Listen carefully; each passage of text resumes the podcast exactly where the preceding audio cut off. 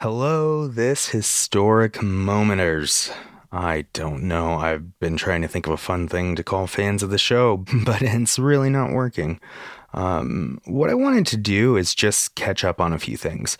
Uh, particularly, we'll be talking about the recall election in California, but this is kind of to get a little more content out, to get more quick updates like this. Um, there's a lot of time between episodes, and the busier I get, there's more time between episodes, and they just take a lot of production time and energy. So I wanted to try this briefer, less formal, not really scripted format try this out just so you hear from me a little bit more often. And yes, the Ghost of the Confederacy uh, series that I'm doing is still going. I am working furiously to get part two done for you. Uh, the good news is, with how long this has taken, I am pretty much almost done with part three. so um, when uh, part two comes out, hopefully, fingers crossed, it won't take six months for part three to come out. So I appreciate your patience for that, and I'm hoping to get that to you soon. The recall election of California Governor Gavin Newsom. If you haven't caught much of this, here's the breakdown. On September 14th, California voters voted on two questions. Uh, the first was a yes or a no vote on if Newsom should be recalled, and the second was if yes, who should succeed him. A majority was required for a yes vote and then a plurality for the second, or basically whoever got the most votes. Uh, so, who was running to succeed him? Well, it was a pretty slim, simple, narrow list of 46 candidates. My God uh, nine Democrats and 24 Republicans. It was quite the lineup. Some of the uh, more notable ones was one Democrat, a YouTuber named Kevin Paffrath, I think is how you pronounce that. Uh, he's in real estate. Um, his YouTube channel, I think, is about housing and stocks and whatnot. Um, he's a millionaire. He made like $10 million on YouTube in one year alone. He's 29, so he's my age, which makes me feel great about my income. But his platform was running um, as basically the insurance policy candidate. I mean, the idea was essentially if Newsom gets recalled, write my name in the spot so that Democrats at least don't lose the governorship. I mean, kind of a weird lack of confidence, but it's kind of smart too. I don't really know how I feel about it. But of course, um, Newsom's campaign ran on, you know, vote no and don't fill in any name, uh, which I thought was also kind of risky, uh, I would say. Another notable name was Caitlyn Jenner, who got about 1% of the vote. And I mean, she was like number 12 out of the millions of candidates. So, I mean, that's, I guess, kind of good. Um, the other two notable ones were former San Diego Mayor um, Kevin Faulconer, I believe is how you pronounce his name. Not sure on that either. But he's more of a moderate Republican. He's a fiscal conservative, a uh, moderate on social issues, sort of your um, classical Republicanism. Um, and then contrast him with radio host Larry Elder was a fun one. He was definitely uh, more of the Trump uh, candidate style. But what were the defining issues in this race? Well, basically, the accusations from those who supported recalling Newsom were essentially that he mishandled the state's pandemic response, um, support for sanctuary city policies, uh, inadequate efforts to deal with homelessness, I think were some of the other issues that came up. But at the end of the day, as of this recording, Newsom is pulling out with nearly 64% of the vote, or uh, uh, no on recall, and about 36% on yes. Those numbers are likely to change a little bit. There's still a lot of votes to be counted, but um, considering how many votes are left to be counted, the results probably won't change a lot, um, and it really won't be close. So, what are my takeaways here? First, this race changed pretty dramatically in the last month. Um, from polling and other data points and so on, it looked pretty competitive. And a yes vote in particular looked like it had a pretty decent shot. And that says a lot because the GOP had a pretty good chance here, much more than I think anybody would have thought. But, but what happened? Because the result was not close and Newsom came out pretty decisively. My main takeaway here is that the GOP had a golden opportunity. And honestly, my own personal views aside, and speaking strictly politically and strategy wise here, um, honestly, the GOP just blew it. In my own opinion, the GOP would have been wise to keep Larry Elder out of the race. Um, if you're running as a Republican in California, California, California, in a state where Democrats outnumber Republicans two to one easily, and you suddenly, miraculously find yourself in a situation where you have a chance, don't run as a Republican. If you're going to have an R in front of your name, don't run under the banner of Donald Trump. I'm sorry. It just doesn't take an elections nerd or a, a deep diver to see that. Now, I recognize that there are all sorts of political implications here, and it's really not that simple, but it does come back to a theme that I've returned to on the GOP since I started this show uh, last summer. Obviously, the GOP was split. Uh, Kevin Faulconer, mayor of San Diego, was viewed favorably by the Republican establishment. Honestly, he was absolutely the right candidate for the GOP classical Republican, fiscal conservative, moderate on social issues. And the support that he did gain from some Republican leaders seemed to signal that the California GOP really was hoping for a turning away from the nationalized culture war issues and really, to put a name on it, um, Trumpism. Because honestly, that type of moderate Republican, that route is really the GOP's only chance in California at this point. They're already outnumbered. You're talking about coastal, liberal metropolitan areas. It's the exact thing that the GOP derides and attacks nationally, you know, attaching Pelosi to everything and so on. As a Republican, you're not going to win in California on that platform.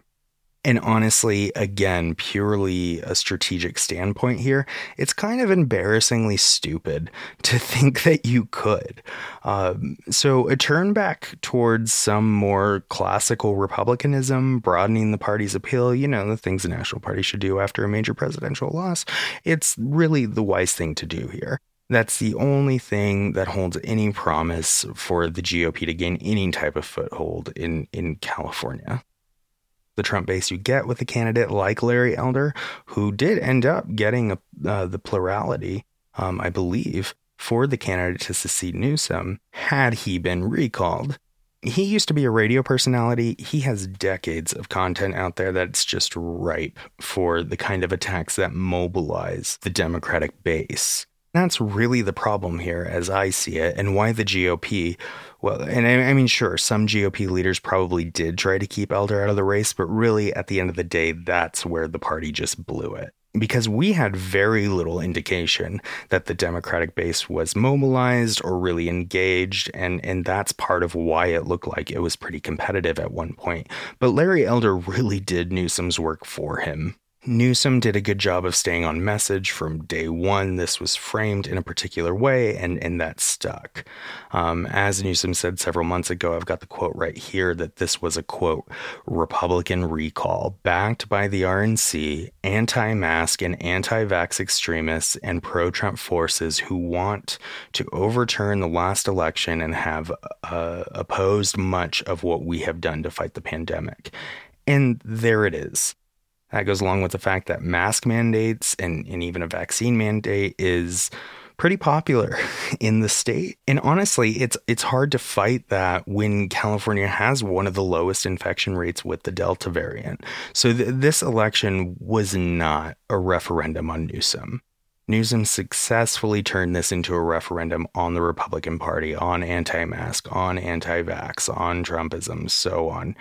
And and here's the thing. I'm not a Newsom fan. I think he's kind of an idiot. And he had made enough stupid choices that had the GOP really rallied behind Faulconer or some other moderate like him that just kept their head down, didn't stir the pot too wildly. Honestly, I don't think the Democratic base loves Newsom enough to really have turned out for this. And so, even if Newsom still wasn't recalled, you could have seen a pretty tight race and that has political benefit. I mean, he's going into reelection. I believe it's in 2024. And a thin win here would have given the GOP the momentum for the next time around. But no, the Democratic base was mobilized by the end of this, and, and the California GOP decided not to endorse a candidate because they were scared of dividing the party. Oh, wait, I I have some late breaking news here. The Republican Party is already divided. What are you doing? you know, we just saw it last week. Republican representative from Ohio, Anthony Gonzalez, announced that he will not be rerunning for um, or running for reelection. Now, why is this important? Because he is the first of the 10 House Republicans that voted to impeach Donald Trump earlier this year for incitement of insurrection. Um, in a statement, Representative Gonzalez said, quote, While my desire to build a fuller family life is at the heart of my decision, it is also true that the current state of our politics, especially many of the toxic dynamics inside our own party, is a significant factor in my decision. Uh, he also called Trump a cancer, and, and, and there is also indication that Gonzalez and his family had been getting death threats. And that's something we're seeing with a lot of Republicans who have criticized Donald Trump. And of course, in Donald Trump's statement following Gonzalez's announcement, he said, quote, one down, nine to go. Now, what does this mean for the GOP? You know, I I have said it on this show. I've written about it in my articles on Medium, but you know, a lot of us commenters have referred to this as a civil war within the GOP. But I was recently reading one writer's opinion about that, and he brought up a really good point that I think was pretty spot on. I, I wish I could remember who it was. He, he basically said that a civil war would really be two factions fighting for the soul of the Republican Party. But that's not really what's happening here. The question of who owns the Republican Party, who owns the soul of the Republican Party, the question of where this is all headed has already been answered. That's unambiguously Donald Trump. So it's much less a civil war we're seeing than it is a purge. And Gonzalez's retirement really drives this point home. It's that we're probably going to see a lot more of this. You know, if your family is getting death threats, if you're facing an impossible primary challenge because the Trump base now makes up the base of the Republican Party and you're likely to lose as a moderate, it's probably really hard to make that decision to keep going. It probably doesn't become worth it at a certain point. And so, what we are really seeing is a collapse of moderate republicanism. And you know, I I have to be honest. That for me personally, again, take away uh, uh, my own personal political beliefs. It really kind of sucks. Insofar as as I'm really sad that authentic conservatives are losing their party, if that hasn't already happened, uh, which I think I would argue that it has. And, and that's tragic to me because A, you have a significant portion of the country that no longer has representation within the dominant parties. And B, I mean, authentic conservatism, whatever your beliefs, is a healthy part of dialogue in this country. I was reading a book just the other day, and the author put it really well. He was like, you know, conservatism and liberalism are like the yin and yang of this country.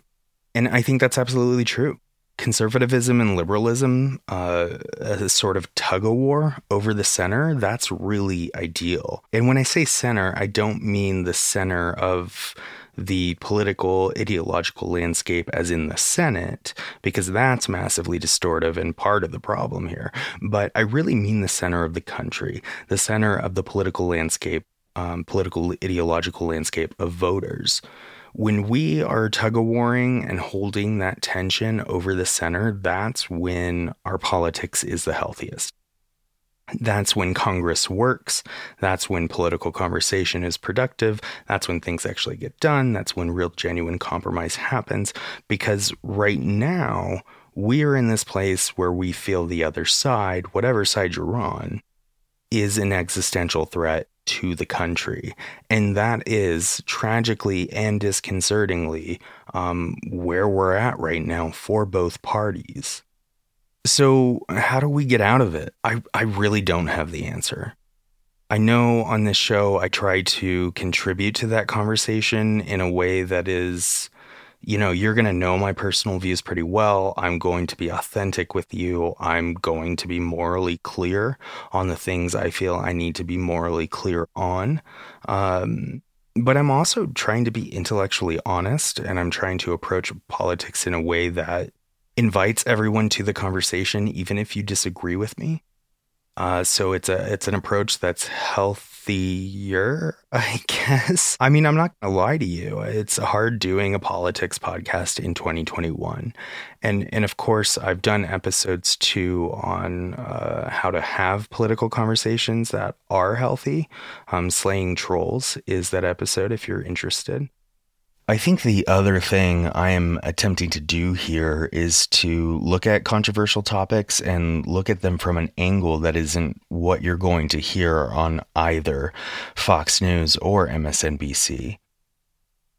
I think that's something I've observed is that when political conversation starts to derail, it's because we're all repeating the same narratives. And, you know, when those conversations happen with pundits and parties and politicians, those talking points are prepared and then they go out, and when we're engaged face to face on those issues, we already know what the talking points are for the other side. So we already have a response.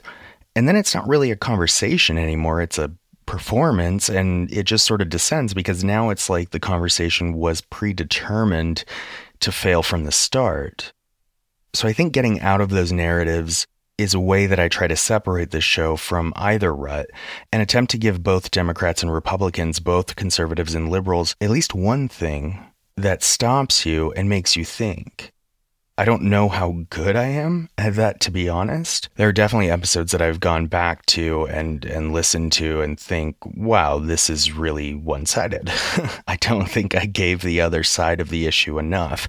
But on the other hand, there are episodes as well that I've gone back to and felt that I gave too much to the other side. And maybe I wasn't being as morally clear as I needed to be.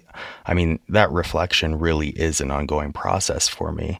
But really, outside of trying to change conversation, and, and honestly, I think that's the best thing we can do, this is a hard time to be an American. It's hard because we really disagree on what it means to be an American, and that's tough.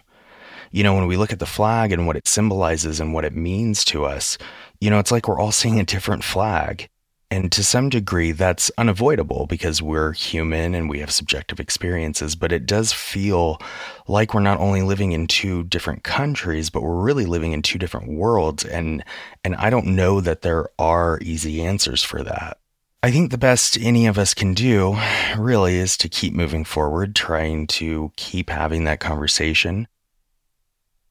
Well, this turned south pretty quick. Thank you for sharing in my grief. but really, at the end of the day, we are all Americans. And if we can't define some unifying value of what that means, I guess I would say that as a student of history, uh, that it's it's that we endure. I think I've said that on the show before, but that's really what it comes down to for me. We we get through. But I do know that we're headed for a major electoral shift. The bottom line is that the Trump Republicans don't have the numbers to win elections. You know, there are plenty of deeply red states where they can and they will, but in the swing states like Georgia, we're going to see Republicans lose ground because Trump candidates are going to win primaries, but they're going to lose generals. Anyway, a few other random notes. Those of you who follow the show on Instagram or on Patreon, you may remember a few months ago an announcement about me taking a step back from the podcast due to the challenges of producing this by myself. Episodes obviously are pretty far apart um, because they're they're time intensive to make.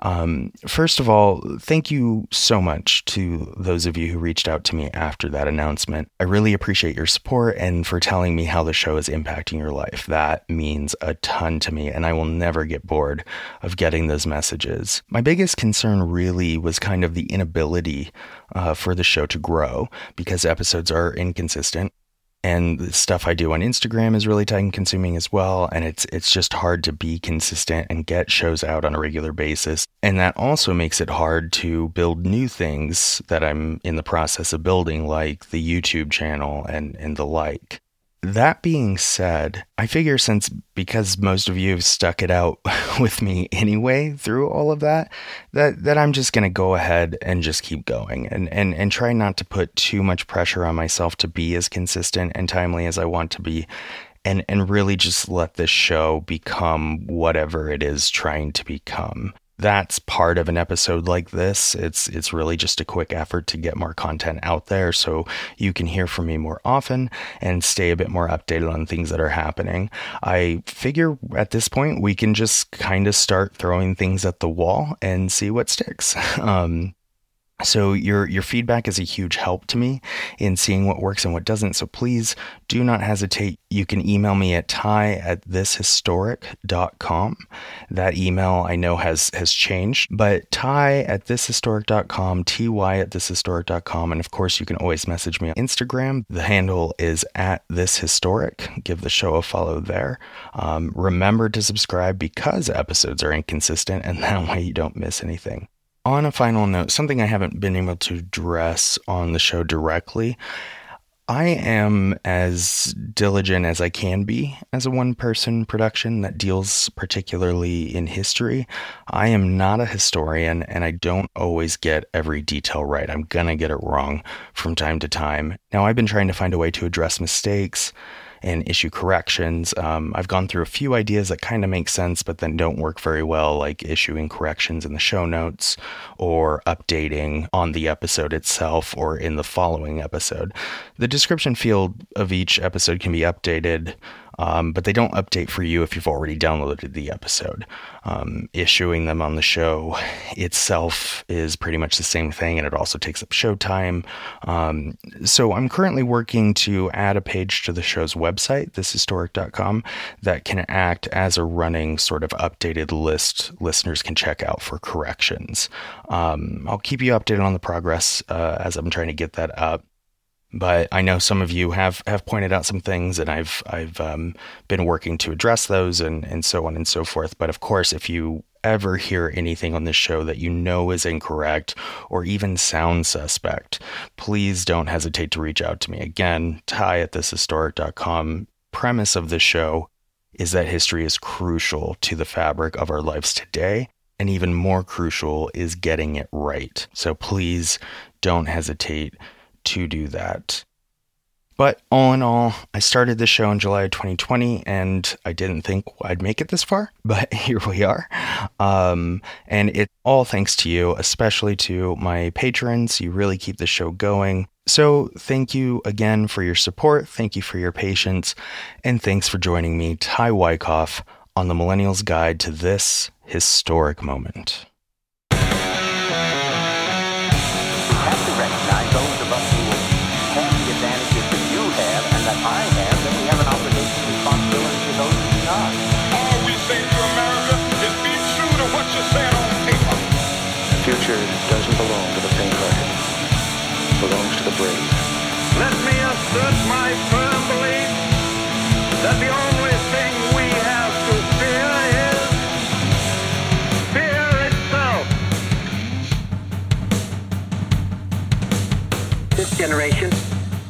Not create most of the conditions and the convictions which have led us to this day, but this generation has a responsibility to resolve them.